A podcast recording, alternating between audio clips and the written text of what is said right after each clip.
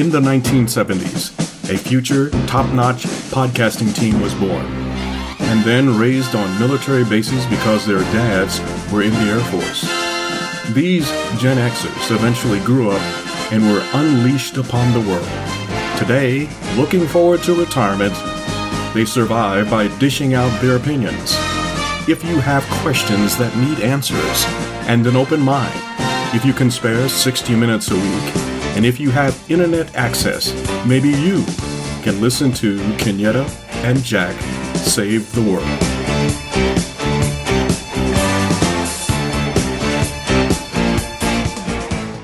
Hello, listening friends. Uh, just a quick update. Kenyetta and I, um, well, we're taking some time off. It's summer. And we thought with everything going on in the world today with how they're wanting to teach um, black history in the state of Florida and then also in the state of Oklahoma after the recent um, statements by the superintendent of public education about the Tulsa Race Massacre, we thought we would throw up a couple of our old episodes that highlight um, the his or uh, highlight some Black history, and so um, we hope you enjoy um, having two episodes uh, this particular week. And um, yeah, I'm going to use the same intro on both of them. So thanks. Have a great day. As everyone knows, February is Black History Month, and the podcast is taking part in honoring Black history. Of course, our viewpoint is, is that Black history is American history, and we all need to know about it. But since there's a month, we're going to honor it and highlight things that are part of Black history, even if it's in a small way. So, with that being said, joining us today is Dr. Bob Blackburn. And when it comes to Oklahoma history, you're going to be hard pressed to find someone more qualified and knowledgeable than Dr. Bob. He's the author of many, many books and spent 20 plus years as the director of the Oklahoma Historical Society, which means he had 12 plus years with the pleasure of being my boss. but and it was he, a pleasure. well, thank you. He guided the historical the historical society through the building of the, the new Oklahoma History Center, and he got the funding for the brand new OK Pop Museum started, which will be one of the nation's first museums dedicated to pop culture. And if you know anything about the Oklahoma legislator, legislature, getting them to throw some money at something is quite difficult. so, anyway, here's uh, Dr. Bob. He's going to talk for just a few minutes, and then we'll get to the the purpose of his being on the show. Well, thank you, Jack. It's good to be with you, and appreciate all the work you do for the Historic Preservation Office and in keeping uh, that that federal. It's a federal program. A lot of people don't understand that that we administer a lot of rules, and and generally, uh, our response to most requests is probably no. You can't do this. You can't do that. Well, that's never fun for someone to hear. But our historic preservation staff that's been around since the early 1970s does a great job of that, and you've been a, a good addition to that, working with with Linda and Pam and Melvin and all the others. Well, thank you. Uh, but, but, Jack, when I think about Black History Month, I like to think about the subject both in terms of the history that we need to study and understand and research and, and have dialogue, but I also think of it in terms of personal relationships. And I always like to make history personal if possible. And in this mm-hmm. particular case, studying the impact of racism in Oklahoma is very personal for me because I was born in 1951 in a very segregated community where uh, black students could not go to school with white students mm-hmm. in 1951 when I was born. And I was raised in a time period when uh, the N word was used very easily in many families, including my own, which is Southern on both sides. The Turleys came from South Carolina to Arkansas and Oklahoma the Blackburns from Virginia to Texas to the Cherokee Nation, and Southern tradition uh, mm-hmm. included mm-hmm. an acceptance and and really a defense of segregation as a mm-hmm. positive mm-hmm. good. Uh, yeah. That was kind of the irony of that. Well, I was raised in those circumstances and really not aware of segregation's impact on individuals because I was never around African American students. Growing up in Edmond, we had zero black families here. It was a sunset town. Mm-hmm. Uh, black families uh, for decades had known they're not supposed to be in that town after the sun goes down, or there would have been consequences. Well, that carried through to the 1960s. Mm-hmm. And even though Brown versus Board of Education desegregated schools theoretically in 54, took a long time. And in Edmond, uh, and at where I graduated finally at Putnam City in 1969, I can remember how exactly how many black students we had because it was 0 mm-hmm. I never went wow. to school with an African American until I got to college in 1969. Well, for me, coming from that lack of understanding, and part of that was had no observation of the impact. I did not know the impact on the other kids. I knew there were black people in the world. You see them around the community. Mm-hmm. Played against some in football, but really did not understand the full meaning of segregation. And then when I got to college, my eyes were opened, of course. I had black friends at Southwestern State College in, in Weatherford. Uh, it really started changing though in graduate school. I took a course in Black history. Uh, Dr. James Smallwood was a professor, and he used a book that is one of my my fundamental touchstones on understanding history, and it's written by mm-hmm. one of the of America's greatest historians of all time, who just happened to be born in Rentiesville, Oklahoma, raised in Tulsa, graduate of Booker T. Washington High School there, uh, Dr. Uh, John Hope Franklin. Mm-hmm. And his family roots in Oklahoma go back to slavery in the Choctaw Nation. His his father was the son of a freedman and a rancher. Uh, and so John Hope wrote this book, From Slavery to Freedom, Knopf, uh, had that written in the 1950s. And in that book, it, it, it gave me context and a structure to understand the experience and the impact mm-hmm. of racism on a large section of, Americans, and not just the impact on on Black Americans, but on us white Americans.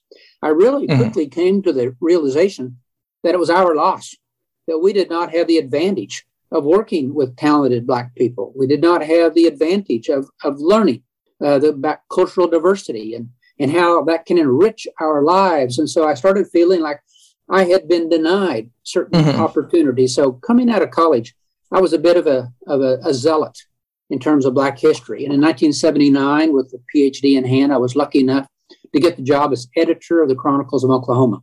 So mm-hmm. that makes over 40 years at the Historical Society, exactly 42 years. But for 10 years, I was editor, and I was determined to publish histories about Black history. And anytime I could find a scholar, I would badger them to produce something. If I got something even mediocre, I would work on it myself and rewrite and work with the author to strengthen it. Uh, Rudy Halliburton, I'll never forget, a professor at Northeastern, wrote an article about the Tulsa Race Riot, as we called it then, now massacre. Published that in the mid 80s. And then Scott Ellsworth published his book, LSU Press, on, on uh, the massacre, and he wrote some stories for me. And so I was an advocate there and, and then became the first staff member of the Black Heritage Committee of the OHS mm-hmm. in the 80s. We really had not had a staff member dedicated to it. Um, Alice Everett was the first chairman on the board, and then along came Zella Patterson, Major Rose, and then one of my mentors, a lady named, um, uh, well, good grief, she, uh, Rudy Ruby Hall. And Mrs. Hall uh, had been a pioneer of the of the desegregation movement, of trying mm-hmm. to integrate not only our schools but but culture in general. And Mrs. Hall opened my eyes. We did exhibits on slavery at the old historical building. We did exhibits on uh, on other aspects of Black history. And so by the time I became director in '98, uh, I had developed some close friendships with collectors like Curry Ballard, who would loan us his collections because we had no collection. We had to start from scratch. And reaching out to the community. And then my first hire as executive director in 1998 was to hire Bruce Fisher, mm-hmm. uh, a black Oklahoman who was the son of Ada Lois Sipuel Fisher, one of the pioneers of the civil rights movement. And Bruce had a master's degree in history, had worked uh, in the Secretary of State's office, and was one of those people who had uh, a presence in the Black community. And whereas I had had trouble convincing Black Americans that we were really serious about it, once Bruce jumped in and says, I am going to be a partner in this. Then all of a sudden, the pieces started coming together. The collection started yeah. coming in. Dr. Finley's collection, and then the Clara Luper collection, which is the largest probably of them, but Jimmy Stewart's collection, and it goes on and on with the families who had collected all this stuff and had it. And so they say, yes, we need to share it, knowing that we were sincere. Mm-hmm. When we opened the History Center in 2005 with Bruce's help, the second largest exhibit in the entire building after American Indians was the story of African Americans in Oklahoma. Mm-hmm. And by then yeah. we had the collections. We knew we had the stories. And I'll never forget, we did a, a preview opening for the Black community before we opened to the legislators and the donors and the people who helped me raise $12 million. We said, we want our African American neighbors to come in and see this. We had 800 people come in for this preview. Mm-hmm. And they got to go through that exhibit. And Mrs. Luper was still alive and healthy at the time. And I'll never forget, we featured Clara in the exhibit, of course. yeah, we had her living room. Yeah, well, living room we furniture. We do. We have her furniture and her Scrabble board. But at that time, we did a reproduction of the Katz drugstore mm-hmm. uh, yep. counter where she led those kids in 1958 for that first sit in. And she sat on one of those stools and greeted every one of those 800 members she had a permanent smile on her face. People felt like they were in touch with history, and it made it real. Mm-hmm. So that's partly my history. And then I had the good fortune to be asked to be chairman of the Tulsa Race Riot Commission, created by the legislature mm-hmm. and signed by the governor, supported by the governor at the time in 1998. And we took two years. And with a healthy budget, we're able to hire young historians, old historians. We had money to, to explore, to offer bounties for information that had been missing. We took every one of those urban myths. We took anybody's suspicions and said, well, let's pursue it. Let's mm-hmm. turn over every rock we can. We have the resources to do it. And that doesn't happen often. But in this case, Scott Ellsworth, the author of the book, became a consultant. We had other consultants. Uh, John Hope Franklin came back for my first meeting to endorse it mm-hmm. let the community know this is a real deal. I know Dr. Blackburn. This is the real thing. Curry Ballard was on that commission, other leading community people. And we spent two years, and out of that came an even better understanding mm-hmm. not just the Tulsa Race Massacre, but why did it happen? Why was nothing done about it? What is the legacy, and how are we dealing with that today? So sorry I've gone on so long for this introduction. That's fine. but hopefully for the next 45 minutes or so, whatever's remaining, we can explore some of the causes, what happened mm-hmm. that fateful day and night, and then uh, how are we dealing with that today? Yeah, yeah. Um, just real quick, I grew up on uh, Air Force bases, so I grew up in super diverse environment, and I look at that as something great for me. I feel like it gave me a better perspective of the world. And my other podcast, Can Kenyetta and Jack Save the World, um, went to element, elementary with Kenyetta. And it's very rare for military brats to go to elementary and graduate together because people move. And I had Kenyetta as a guest on the podcast, and we enjoyed it so much. We started the other one. And hearing Kenyetta's perspective as a as a black woman has made me a better person. Just in general, talking to her for an hour every day or you know once a week when we record has made me a better person. So I understand how your perspective of it was the white community that missed out. So I I understand that. I understand that. Well, thanks for sharing that. And um, going ahead here, um, as you may have figured out, we're going to talk about one of, in my opinion, the darker moments of American history, the Tulsa Race Massacre. And you might want to have a box of Kleenex handy because there's some not good things that are going to be discussed here, but it's important that we know about it. So I'm going to give it to Doc, Dr. Bob. And if, if I have a question, I'll try to interrupt him to ask it and take her away. okay. Well, of course, as a historian whose motto is connect the dots of history, I try to help people connect the dots. It's just not an isolated event. And too often, history in high school and even college is taught that way this mm-hmm. isolated set of facts and figures and dates that you're supposed to memorize. Um, but it should be more than that. It should start with the causes and then connecting the dots from the past to that event itself and then connecting it to the present day. Then it becomes part of our lives, as part of our mm-hmm. what I call shared memory. And in really leading up to the to the massacre, of course, there was a lot of just bad people doing bad things and uh, a lot of people who made mistakes who probably later regretted their actions in the heat of the moment. But there are some things we can point to, both in the white community and in the black community, that provided this this this backdrop or this stage of history onto which everyone walked mm-hmm. in 1921.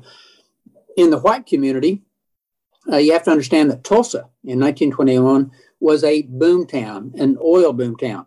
Mm-hmm many of the people who had come there came from someplace else looking for work and they could get highly paid jobs. And so you have a young, largely male population away from the controlling influences of home. You mm-hmm. didn't in Tulsa, away from their families in Arkansas or Kansas or Missouri or Illinois or whatever other state. They're away from their aunts and their grandmother and their own mother who would know that you did something wrong mm-hmm. the next day because neighbors say, "Oh, there's there's Ida Mae's son doing something wrong." And let right. Ida Mae, did you know? Well, here they're removed from those influences. They're in this frontier boomtown. It's a very physical job. They're working with their hands, uh, outdoors. Uh, it's a much more physical and even violent society in 1921, where the idea of a good time on a Saturday night is get drunk, get in a fight. Right. they would think, wait a minute, get in a fight is a good time.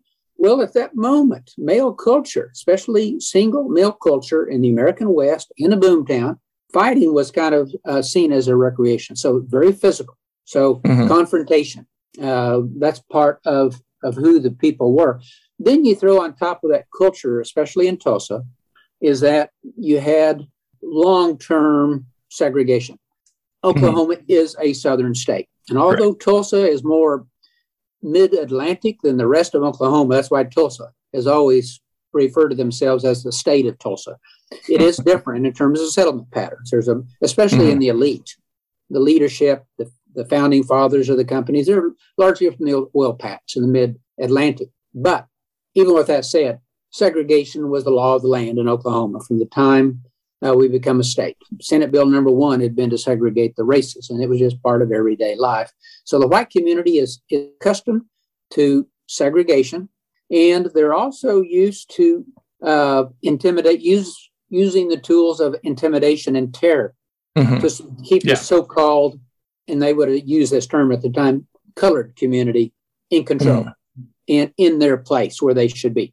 And mm-hmm. so, if if a black person were to assault a white woman especially then that's reason for for terror and lynching uh, even looking at a white person in the eyes on this, without getting off the sidewalk or that white people go, that would be a moment when someone yeah. might be threatened and their house or barn burned down or some form of that. So that's the that's the white culture. And then you throw on top of that World War One. World. War One, we entered the war in 1917. Uh, in Oklahoma and across the country, there were councils of defense. These were not governmental institutions, but they were voluntary groups. And really, the best way to, to describe it is that vigilantes would come mm-hmm. together as councils of defense to enforce patriotism.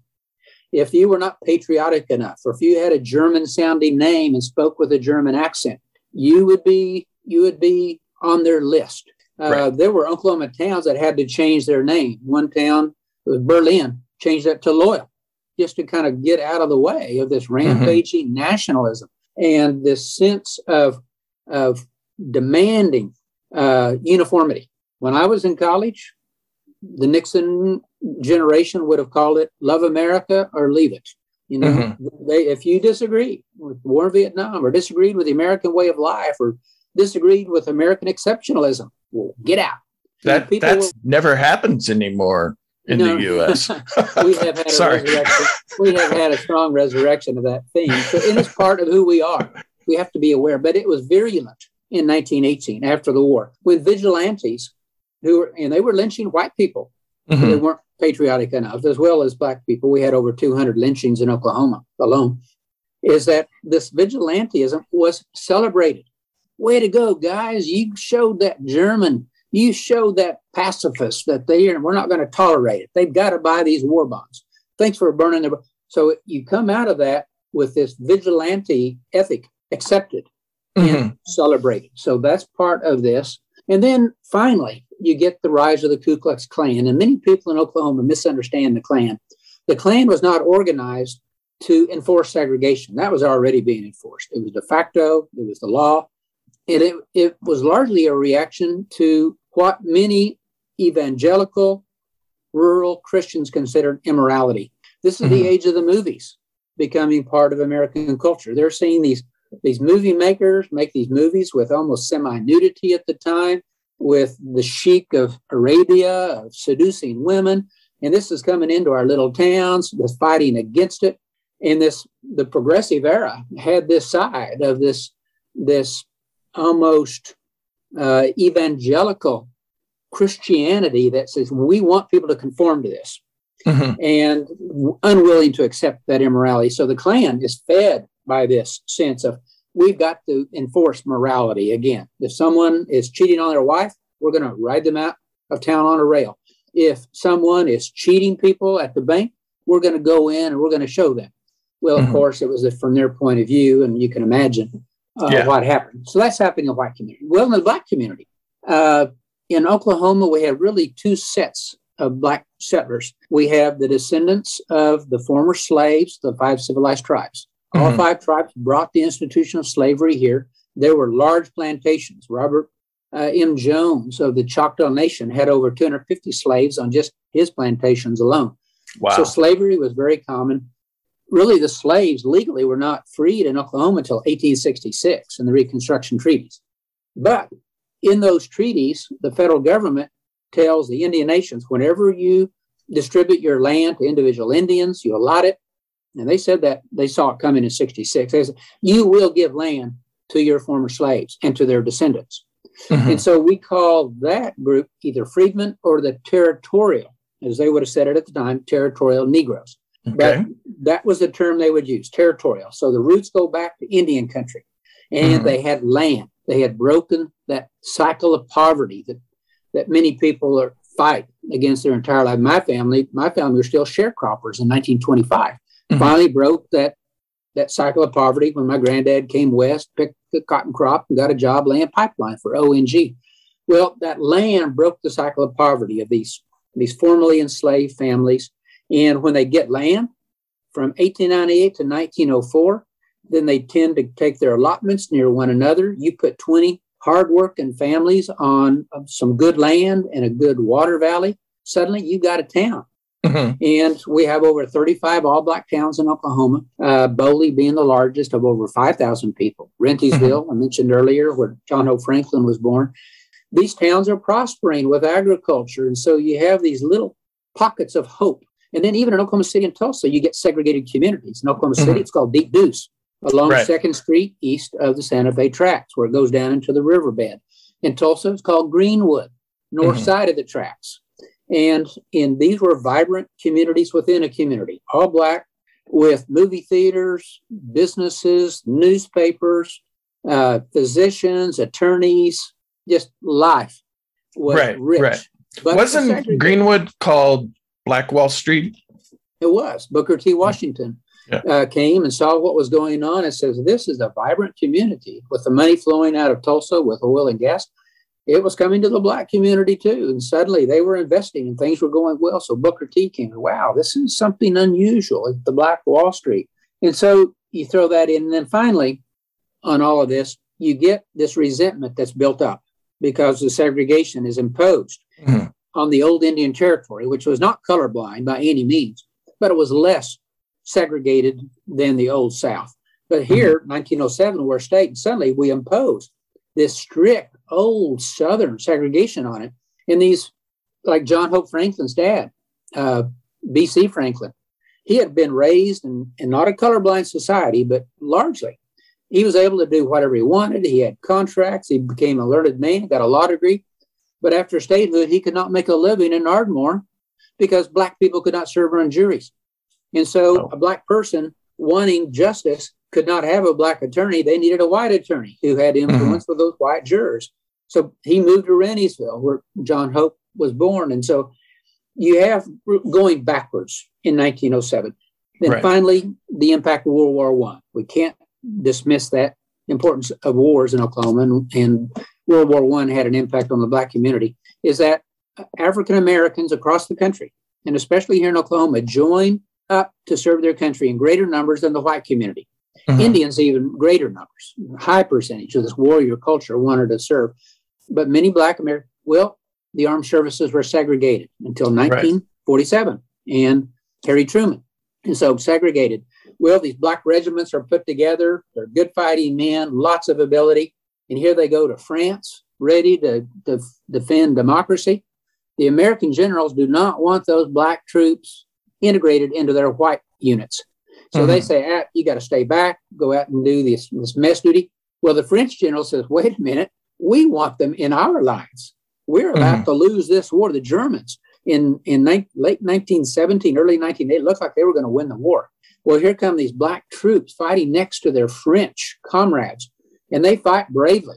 Mm-hmm. And not only do they help win the war, but they're celebrated in France. These right. Frenchmen say, come into our restaurants, come into our homes. And if they were to kiss a white girl, say, hey, yes, you deserve it. You're our heroes. And so they had this experience in France. Well, here they come home after being celebrated, the sense of equality, the sense of celebrating their own worth. Now they're saying, no, no, you go back into second class citizenship. We're not going to let you vote. We're not going to let you serve on a jury. We're not going to let you go to the schools you want to go to. We are going to force you to submit to this terrorism called lynching mm-hmm. and intimidation. And yet, here's that resentment that grows even more. And mm-hmm. then you bring up many of those young people back to Oklahoma where they, they're making good wages in the oil patch or in the white community. And many of them say, We're not going to take it anymore. Those are the conditions. On one side, the racism, the physical, celebrating vigilantes. The other side, resentment, building up, experience, fighting battles. And this idea that, hey, no, we're doing okay. We are capable of more. And so you get these two communities with, with tinder laid around yeah. the community that's dry and ready for the match. Ready for just one and thing. And that's when it really starts. Yeah, that yeah, definitely a powder keg waiting to go off. Um well, that was very informative. just just that part. So um I I'm ready for more. okay, well, uh, into this powder keg, and that was a good description you, you used there. Um, two young people, Dick Rowland, a young African American male, Sarah Page, a young white woman. Uh, we're not sure. In retrospect, it looks like they did have a romance going. Mm-hmm. And Sarah was operating an elevator in a downtown building. Uh, Dick, in the white press, tried to later say, "Oh, this is Diamond Dick. He's this uppity guy that caused all this trouble." Well, he was just this kid trying to make a living. He was shining shoes downtown, mm-hmm. and he need he needed when he needed to go to the restroom, he had to go into a white owned facility because it was the everything around him would have been white owned at the time. Right, right. And we don't know exactly what happened because both Dick Rowland and Sarah Page would disappear after the massacre. So no one ever got to interview them about this. They were never prosecuted. And as far as we know, they disappeared from history. We hmm. offered uh, uh, bonuses for people who could find them we went through all the Social Security death records. We did searches with other state historical societies. Just this literally disappear from the pages of history. But we we we know what people claimed happened. They claimed that Dick Rowland went onto that elevator and assaulted mm-hmm. uh, Sarah Page. Uh, Dick runs out. Sarah is there. Apparently, part of her clothing is torn, according to the news press. And word spreads real quickly. Black male attacks a white woman. Well, in the South, for decades, that had been reasons for lynching. Mm-hmm. Well, word, yeah. Word spreads. Uh, the county sheriff gets involved, arrests Dick. He's there. He said, Yeah, me, and I didn't do anything. But they take him to the county courthouse. Well, that is on uh, May 30th, 1921. And so all of this is happening um, on, on, on May 30th. And we do know that newspaper covered it. We have the articles, you know, of what happened. Well, there's a mystery in all of this in in leading up to the actual event is that some people would claim that the Tulsa Tribune, the newspaper at the time, similar to the mm-hmm. Oklahoma City Times and Oklahoma City afternoon newspaper, uh, ran an inflammatory editorial. Are we going to let this black community do this to one of our white girls? That's the mm-hmm. claim that that was there, and it was like, come to action. It was like somebody who will remain unnamed saying, "Go up there and fight." Mm-hmm. You know, yeah. Uh, the the big lie. And so it was this inflammatory, or we got to do something about it. Well, for whatever reason. And, it, and even though a lot of people obsessed about that missing editorial, and in our newspapers of the Historical Society collected at the time, there is a section of the editorial page cut out. Hmm. Circumstantial evidence makes it look like there was a cover of it sometime in the past. Who knows? Yeah. Well, we offered a $5,000 reward of anyone who could come up with that editorial. We published that in Jet Magazine, other public publications around the country. Nothing showed up. But whether it happened or not, to me, is irrelevant because just the event alone would have been enough to start the spark that mm-hmm. started the fire. And we do know that by the afternoon of May 31st, uh, Dick Rowland is in the county jail. The sheriff knows about the rumors on the streets. He disables the elevators in that county courthouse. He puts Dick on the top floor. He puts an armed guard on the stairwell going up, barricades it, says, guys, anybody that tries to get in here, take Dick, shoot him. Those are the orders from the county sheriff at the time. Well, but word spreads around town. If the editorial is published, it inflamed it even more. But we right. do know that about by 8:20 p.m. that night of May 31st, uh, we get about a thousand white young males gathered around the courthouse, demanding that they turn over Dick Rowland to them. They're going to show them justice if they can't do this. And we need to use this old trick of, of terrorism and lynching mm-hmm. to make sure they don't do it again. Would have been so a thousand of these guys, probably alcohol flowing freely, even though Oklahoma is a dry state, theoretically, it never was. It's always a wet state, which is illegal at the time. But mm-hmm. imagine these young males in the oil patch that have money in their pocket, pint of whiskey in another pocket, probably a gun in the back pocket, looking for a good time of a good fight uh, around here say, hey, that would be fun. Let's go lynch this guy. So they gather. Well, word gets back across the tracks in Greenwood. And we do know in one of the movie theaters, there's a group gathered and they start talking. Some of the community leaders say, you know what's happening across the tracks? Our buddy Dick is in the jail, and a crowd is trying to do what they've always done intimidate us. They're trying to lynch him. We need to go help the county sheriff. Mm-hmm. So we do know that by nine o'clock, 25 armed black males, many of whom World War One veterans who knew how to defend themselves, right. knew about group action. Well, they get in their cars and they drive into the white part of town. And I always say these to me are the unspoken heroes.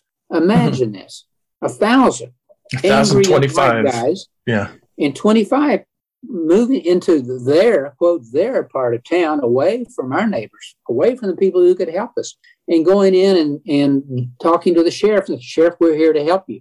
Sheriff says we don't need you. I've got it under control. It's on the top floor. Disabled the elevators have these armed guards. So those 25 go back across the tracks. Well word gets out. These uppity you know whats uh, mm-hmm. have confronted us. There they have the gall to try to break this social order that's part of our community fabric. They are talking back. They're threatening us. And so even more. And we know by 9:30 that night, so just 30 minutes later, here's another thousand angry white kids still drinking, thinking, let's lynch this guy, let's storm it. Word gets back across the tracks. This time, more people have gathered, uh, and this time, 75 mm-hmm. young black men say, we have got to do something. We cannot stand by again and right. let one of our neighbors be lynched. So here they come again at 9:30. More booze, more guns, more people, more opportunities for a, an accident or a mistake. And as they get close, they can't get right to the courthouse, but a couple of blocks away, they get out of the cars and they're marching together down mm-hmm. the pavement. And you can imagine in your mind this intoxicated, uh, violent crowd that's looking for action and they've been denied the action by the county sheriff's action and they see fewer people And then in groups of numbers, group mentality. That's the way yeah. violence starts so many times. You get thrown into this, this flow of mob action. And somehow they start moving forward. The two groups meet, guns are drawn up in the air, pistols are in hands. People are threatening, according to one pretty good account. Uh, one of the white mobsters tries to take a gun away from one of the, the black men. A shot is fired. A body hits the ground. Blood flows. Guns come out. Bang. This is a shootout on the streets of downtown Tulsa in 1921. Wow. The sort of thing you'd think you'd see at OK Corral or in the Old right. West on the dirt streets of some, you know, frontier town. Well, this was in an urban community of Tulsa, Oklahoma in 1921, a gunfight on the ground. And we do know that about 20 people were either wounded or killed on that mm-hmm. very moment. Wow. But wow. in that action, of course, with the guns firing, people start getting away from the gun. People don't want to get shot, whether you're white or black. So they start backing off. And those young black men get back in their cars and start back towards Greenwood in the safety of greater numbers. The white mob is incensed at this time. And the chief of police, the Tulsa chief of police, in my opinion, one of the bad guys of this entire episode. Yes. Says, I'm going to deputize a bunch of you guys. We, we think that he deputized about 500 people. And at that time, he just says, Raise your right hand. I swear that I'm going to defend law and order Tulsa, and I am hereby deputized. Yes, yes, yes, yes.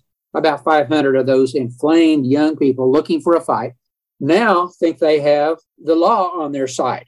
Mm-hmm. And to them, these 75 young men have violated the law because now our chief of police saying they violated the law. Let's get, and he issues an order. And we've got it from multiple sources. I believe it's true. He said, and it's a quote, and I'm not going to use the second word. I just can't get myself to do it. Get a gun, get a, with the N mm. word. Yeah. Get a yeah. gun, get a. Basically, get a gun. Let's go get them, boys. Uh, the mob tries to break into the local uh, National Guard armory. The guardsmen don't let them do it, but they break into uh, the shops in downtown getting guns and ammunition. Mm-hmm. And basically, it's mob action breaking in and getting the guns, going home, getting guns, calling people saying, Hey, Joe, we're having a lot of fun down here. Come get in the crowd. We're going to show these guys. And so the mob keeps growing. And we really believe by the early morning hours that the white mob grew to 10,000 people. Wow. Talk about mob mentality. Yeah. 10,000 wow. people who have been joining this group. Alcohol still going. It's a big party. Let's, let's go get them. So as they try to move towards Greenwood, these young black men now are surrounded by their friends and family mm-hmm. with guns with the knowledge of how to set up perimeters, how to set up snipers in elevated positions, how to put together a defense. And these young white guys who are mob and just silly with rage uh, are shot at and they back mm-hmm. off. And so you have a stalemate initially with the black troops and their friends and neighbors defending Greenwood uh, mm-hmm. around the tracks that are there in Tulsa even to this day. Um, and so could I interrupt real quick? Please. I've I've heard that um, biplanes drop bombs into Greenwood. Was that true? And is this because it was so well defended? Perhaps why, if it did happen?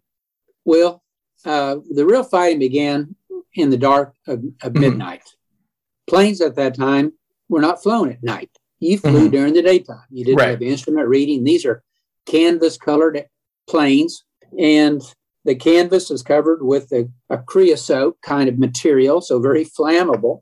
Uh, and we had one volunteer who knew aviation. He went to all of the airports in the Civil Aviation Administration, pulling up all the records because aviation has always been heavily regulated since mm-hmm. the early days. So, how many planes were registered? Which ones were checked out? Flight hours and all. His opinion was is that yeah, there were airplanes within the vicinity that could have been there by the, the midnight hours.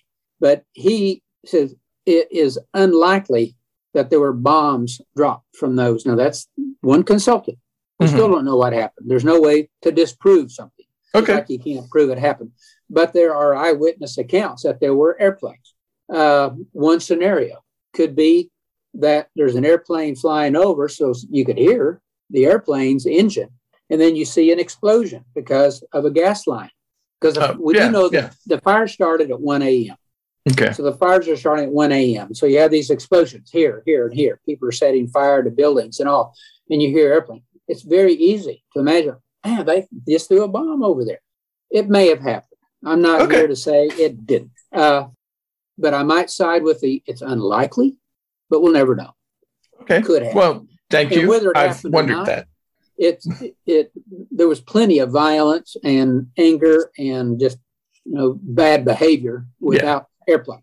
Uh, there's also stories about machine guns being leveled and and guardsmen uh, being part of the mob.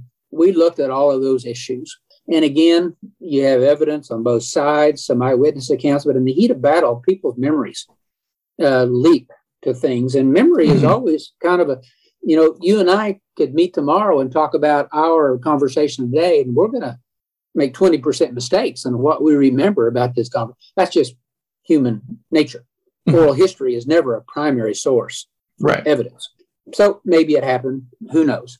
Uh, but anyway, the first fires are set. The battle continues throughout the night. We do know at 2:15 a.m. the National Guard is mobilized.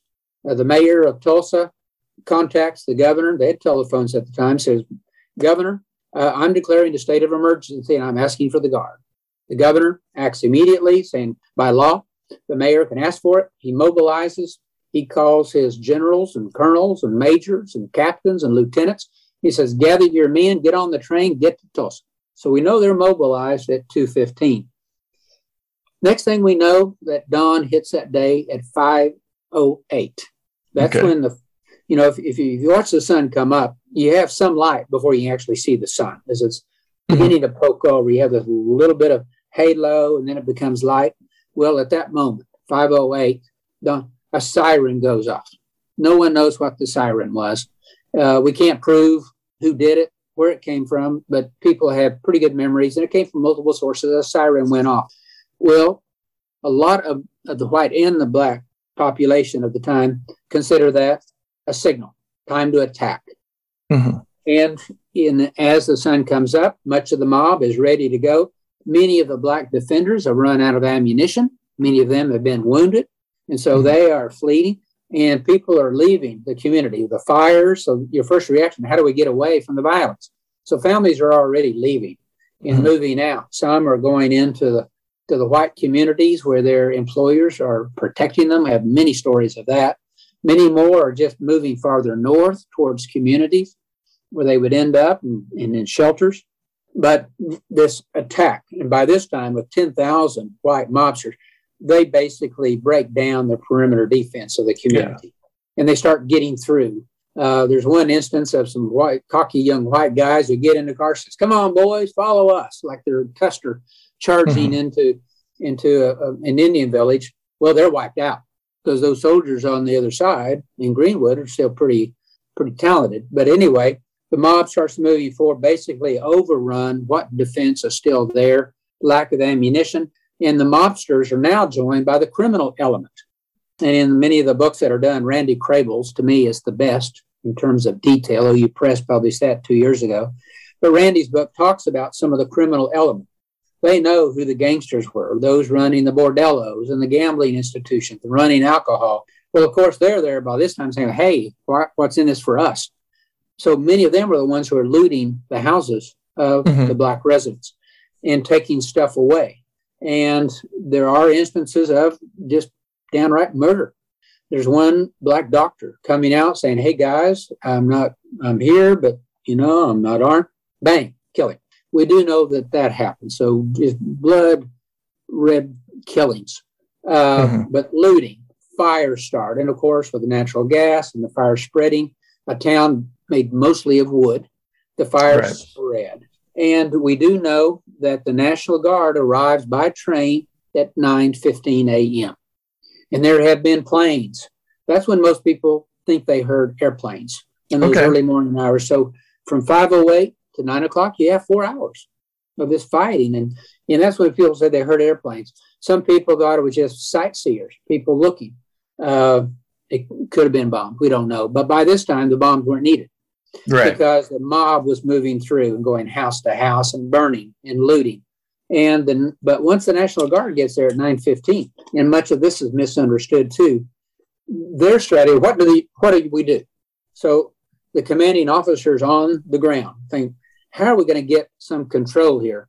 Uh, their idea was to round up the black population as the minority and to protect them. To, mm-hmm. yes, take their guns away, to take them to what they would consider a defensible perimeter, uh, some of these, these open spaces in the community. And they start trying to take guns away from white guys at the same time. But their attention was so a lot of people have claimed that the National Guard was taking them to slaughter, that, you know, making them an easy target actually, I really believe the guard acted honorably that day, mm-hmm. taking them to where they could be protected and taken away from harm's way. But by doing that, they're not defending the homes that are still being burned, the businesses that are being burned. So all this is happening in real time with the smoke and the confusion of people running and shouting and bodies being carried here and the blood on the asphalt. And all they're trying to get this this sense of order. And eventually by mid-morning, most of the guns are down, most of the crowds are dispersing, and you have the the the camps uh, where the black population remained. Many had already fled. Uh, we think there might have been as many as ten thousand African Americans in Tulsa when it began. By this mm-hmm. time, it's probably well less than half of that, and uh, the National Guard finally gets that sense of order. Mm-hmm. And the Red Cross, which to me is one of the hero organizations, uh, and a good reason to still give to the Red Cross, even if you disagree with some things. That in this particular instance, they came in, set up their triage, trying to help, uh, trying to figure out what happened. How can we calm these these frayed nerves and prevent further violence? And the Red Cross would eventually write a really good report on what happened. To me, it's the best documentation uh, from the eyewitnesses. But there were individuals who would write reports uh, in all of this, you know, was part of the historian's task of trying to sift all of this together and come out with what we think happened. And but one thing we do know from the Red Cross, from other accounts of the time, the press covering all this, we do know that more than 1,200 homes were burned. We gosh. know that there were at least 215 homes looted with the mm-hmm. furniture taken out, the jewelry, anything of value we know that 159 businesses were burned to the ground. We do know that the estimated damage at that time was 1.5 million in damage. Wow. Today it would be a you know horrendous figure, but at that time mm-hmm. 1.5 million. And the official death count at the time was 27. That okay. we do know 27. Most of them uh, black individuals, but also some white individuals who were killed from the very beginning of the action. And that's what we know happened. And then we start talking about the legacy as it comes forward. Uh, we do know that no one was ever prosecuted in the courts. Mm-hmm. No people from the black community or the white community were ever pulled into the court to say, you did this illegally. No mm-hmm. one ever did that. There were lawsuits filed, civil lawsuits. And John Hope Franklin's dad, BC, had his office burned. He set up office in a tent in representing his black neighbors and they filed lawsuit. We do know that zero of those lawsuits were ever adjudicated. They were finally mm-hmm. dismissed in the 1930s. The Historical Society at the History Center has the original files of those court cases. Oh, wow. Uh, and of course, they've all been microfilmed, accessible to researchers. Uh, and all of those have accounts of what happened. This is the property I lost. This is who did it. We think that the city and the county and these individuals are responsible. We want compensation. We do know that the insurance companies of that day and time told both the white business owners and the black business owners who lost property that there is a small print in their insurance policies that in case of a riot, there are no damages paid. Mm. And so they invoke that little small print at the back, say this is a riot. That's where we come up with the historians always calling this a riot mm-hmm. until the last couple of years when we we more tellingly and, and rightfully say no, it's a massacre. Right. But at, when at first it's a riot because the insurance companies call it a riot. They right, don't have right. to pay, so no one gets compensation. Think about the loss of wealth. Well, about half of the properties, or somewhere in that range, were, owned by white property owners who had built buildings for this prosperous black community. But there were many black business owners who lost as well. So the insurance companies we know never paid. There was never justice in the courts. Then you start this long period of shared memory. in the white community and the black community. And John Hope Franklin helped me come up with this phrase, and I can't remember if he used it first or I used it first. It doesn't matter. We call it a conspiracy of silence. Mm-hmm. Is that both the black community and the white community agreed not to talk about it anymore, to make it an mm-hmm. issue, not in the history books, not part of the dialogue in the community.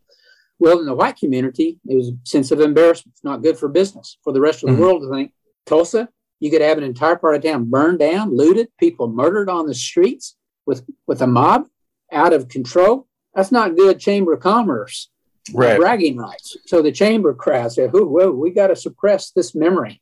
Say we're over this mess. Well, in the and then there's some embarrassment too. People finally come to their senses. Wait a minute, I'm a good black Christian. I believe that you know sanctity of life but I was part of the mob. Ooh, little regret. So let's not talk about it. I don't want my kids to know about it or my grandkids. Right. It's not something you're going to brag about, although there was some of that too, as there is today, even. But you have in the black community fear that it could happen again. John, John Hope Franklin brought this message to our first meeting. And he says, and he grew up in Tulsa after this. He was just like two or three years old at the time. And he said, We really believe it could happen again. It happened once, it could happen again. So let's not Let's not test the waters. Mm-hmm. And he mm-hmm. said, secondly, and to me, this is even more important. He said in the black community, there was a sense of pride that those 25 young black men, those 75 young black men had the courage to say, no more of this injustice. We're going to stand up for our rights and the rights of our neighbors and our family members. He said there was a sense of pride. When they talked mm-hmm. about those guys, yes, they did it. They yeah. may have lost, but they tried. And he said, but if we had expressed that on the streets or in public, we would have been, uh, our house might have been burned down. There would have been a flaming cross uh, put on our mm-hmm. streets mm-hmm. that we are threatening the, right. the rightful social order of the time. So this sense of pride that could not be expressed, part of the silence, fear it might happen again, part of the silence, embarrassment, not good for business. Let's not talk about it. It just mm-hmm. goes away. Yeah. Um, so the textbook I would have had as a kid had no mention of the Tulsa Race Massacre. Yep, mine didn't either. When I was in school in the '80s, the the 25 sounds like a modern 300 Spartans. If mm-hmm. you think about it in terms yeah. of the cojones needed to do yeah. that, and yeah.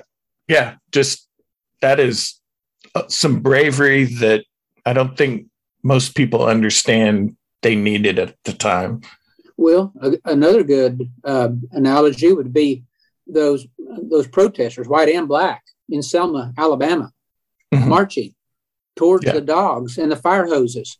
Mm-hmm. And the the racist sheriff at the time, he said, "We're going to butt heads," and gave his guys clubs. Says, "Let's go, mm-hmm. boys." Yeah. And those people had that bravery. The difference by that time, it's on television coming into right. our home saying, wait a minute, this is happening in our America. Suddenly the rest of the country says, that is not right. And things yeah. change. 1921, no television. It was yeah. not part of daily life. And it was fairly easy for the mm-hmm. majority to just kind of sweep it under the rug. And not until 1971 was there a, really an article published. A young man named Don Ross, a journalist, grew up in, in Tulsa, later a legislator who sponsored the legislation giving us the resources and the authority to do the investigation. Don wrote a story on the 50th anniversary. Others started writing about it, thinking about it, talking about it. By the 80s, there's a book uh, by Scott Ellsworth. Death mm-hmm. in the Promised Land was a was a very appropriate title of that book. OU Press would not publish it even in the 80s. Wow. Part of our social it was published LSU Press. That had a little wow. different attitude, and it wasn't embarrassing to them. It's still right. embarrassing in Oklahoma. So there was, you know, a little bit of pressure not to publish it. And then you come along with the Tulsa Centennial in 97 and 98. Uh, it's not something to be proud of. Acknowledge it, but you know, publish it. Let's have these seminars about it. But still, it's not the main focus. The focus is oil and gas. These pioneers that carved a civilization out of the wilderness. And, mm-hmm. You know, this diversity yeah. and all. So you know, we can do that and then when we came out with our commission report, it really didn't satisfy anybody. People were still saying, well, those blacks got what was coming to them. They broke the law. And then we also had people in the black community saying that was a conspiracy. You know, right. the white folks wanted us out and have been planning this for years. both extreme opinions. Uh, it was easy to see how it happened. And we had to deal with the issue of reparations. We decided, yes, reparations were necessary for the healing process, but it should be individual to individual. Chamber of Commerce agreed to lead a fundraising drive for direct reparations to individuals, which is what eventually happened just recently. And then the community would go to community to community. Let's let's have a museum. Let's have mm-hmm. a memorial, which and state funding provided that. We, the Historical Society was in the middle of that. What became the John Hope Center for Reconciliation was state funded. Uh, the city of Tulsa contributed to that. that was community to community. Let's mm-hmm. make sure no one forgets about it again. Let's not sweep right. it under the rug. And so the center was there. The annual ceremonies on the John Hope Franklin Reconciliation Center, what they're doing, the, uh, the museum exhibits, the exhibit in the History Center that we have there in 2005 is part of this awakening mm-hmm. that we've got to let people know. It's working its way into the curriculum. It's on the state standards now to be taught in the schools. Well, there was an evolutionary change in those years. But as we saw, even with the centennial last year in 2021, there's still a divided community. Mm-hmm. Some said it's enough to have for the for the philanthropic community to to donate more than 20 million dollars for that museum, Greenwood Rising. I love the mm-hmm. title of it. That's really it should be the story of Greenwood Rising, not Greenwood burning, uh, right, because right. Had, we have to have a message of hope and reconciliation. Uh, but 20 million from the private community go into that. Uh, state money is being spent. Uh, Senator Matthews, one of my little heroes in this this entire episode, stepped up and says, "I'm going to lead this this state effort to be a partner in telling this story mm-hmm. and making sure it's not just the philanthropic community, but it's the grassroots community." But even with all of that, you still have some standing up at the end and saying it's not enough. We need reparations for these individuals, these survivors.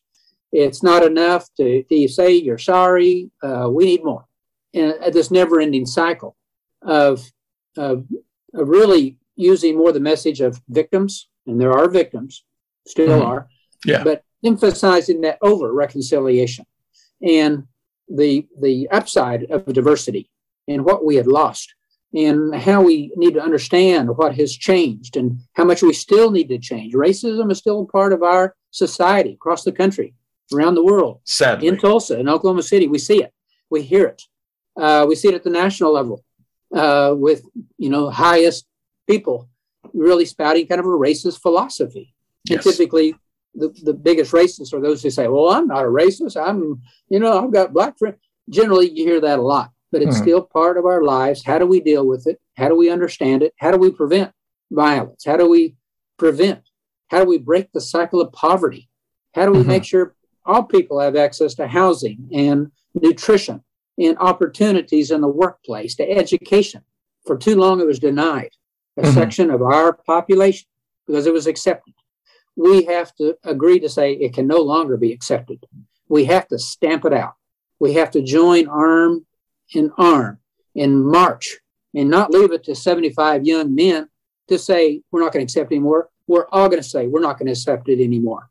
It's still too much a part of our lives we still need to study it, understand it, deal with it, have this dialogue. So, in terms of, of the study that I headed, the latest effort that really came out of Tulsa, I applaud those efforts of trying to discover what happened. And as you can see, historians have a role in this. That's why mm-hmm. that's why we're a state agency, Jack, yep. uh, funded with by the taxpayers with this authority to collect, preserve, and share. And many of the records studied things that we had preserved. We're trying to catch up for things we did not collect and preserve. Mm-hmm. We now know better than the generation that was collecting in the 1920s and 30s. Right. Uh, the next generation will understand things we don't understand, but we have to try. And so the support for the Historical Society, Historic Preservation Office, where you work, is necessary for us to grow as a mm-hmm. community mm-hmm. and to continue to get better. And with this, this the central theme of hope, that mm-hmm. yes, I hope we will get better, and we need individuals to say, yes, I hope and believe that we can improve as individuals, as communities, and see where we've gone wrong in the past. That's, I'm, I'm having a hard time putting words together. Um, thanks for the rarity of that. Yeah, you're, you're correct. A journey of a thousand miles starts with the first step, and people do need to lock arms and the the whole story is just overwhelming of what happened. But you're right the the collecting and preserving is important. I'm glad to work at a place that has led the way in that in a lot of respects and I'm I'm just having a hard time putting words together yeah. right now, yeah. which is isn't good for a talking format. Um, but yeah, wow. No. Well, you know, and that also is like your friend you grew up with that has mm-hmm. opened your eyes. I'm sure you've helped her.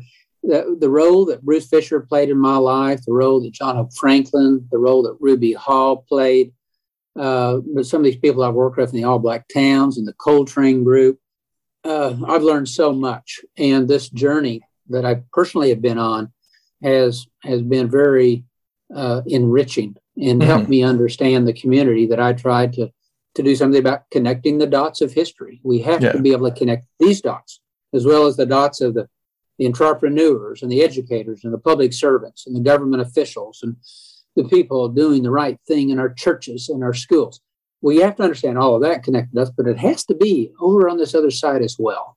So, uh, fortunately, and it and it's proven by your uh, determination to do this podcast. Mm-hmm. Uh, people may not know it, but you and I have, have missed several opportunities to get this done over the last yeah. month.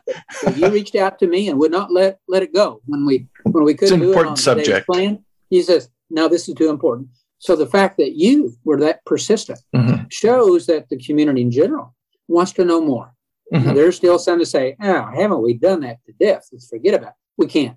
We yeah. cannot forget about it. We have to keep talking about it. And thank mm-hmm. you for doing that on your podcast uh, this time. Well, thanks for coming on. And to build on what you said, Kenyetta and I always say everything should start with love. Even if you don't know the person, you don't know what someone's going through, outside of you know the context you're seeing in them in. And you should start everything from a position of love. And even though that's hard yeah. that's well the, the, well the best I'm glad place. You, you well i'm glad you use that word. My wife is a person of faith. Uh, her she starts with god is love mm-hmm. and really that's the universal truth that that's where we really have to start and those mm-hmm. who cannot put love in their heart are suffering yeah. and will never have the joy of understanding and uh, and love and feeling a sense of we're all bound in this together. So you're right. It's got to start yeah. with love. Yeah. And something else Kenyetta and I say the greatest sound in the world is a baby laughing. And when you hear one laughing, like in a store, it, you don't know the color of the laughing baby, but it's the greatest sound in the world. It is. And yeah, that starts with love. so that's right. Well, thank you. Thank you, Jack, for all you do. Yeah. Well, thank you for coming on. I appreciate it. It was nice of the weather to give us a snow day so we could knock this out. Um, I, once again, really appreciate you coming on. And I'm going to, uh, I guess, and go ahead and end it. But first, do you have any books or anything coming out that you'd like to plug real quick? well, I'm having a good time. I've been retired. Uh, last Monday was my one year anniversary of retirement. I mm-hmm. retired February 1 and 21. But I've made the mistake of saying yes. I've got to learn how to say no. I, I, and once I started getting my tax records, I've, I've been consulting all year. And I had six projects that I worked on this year. Some are still going into the next year. I'm redesigning one of the big ones. I'm redesigning the museum on the Oklahoma Military Academy in Claremore. My dad wow. taught there. My family's from Claremore on the Blackburn mm-hmm. side. And so I, I, jumped at the chance to work with the Alumni Association. Larry Rice, president of RSU, it's on the campus. They support it. And so I'm in the middle of redesigning the entire museum. We're it's a half a million dollar project. But I've also been working on a variety of projects in Colony, where I've learned about the Seger experiment with the Cheyenne Arapaho, having a great time. Worked on the AAA's Route 66 Festival. That'll be coming mm-hmm. up in June in Oklahoma City and Tulsa. Been working, I finished a book on Manhattan Construction Company based in Tulsa. That'll be out soon. And I'm working on some other books. So yeah, I'm keep going. Well, we appreciate all that you do. And now, folks, it's time to say goodnight. We sincerely appreciate your patronage and hope we've succeeded in bringing you an enjoyable evening of entertainment. Please drive home carefully and come back again soon. Good night.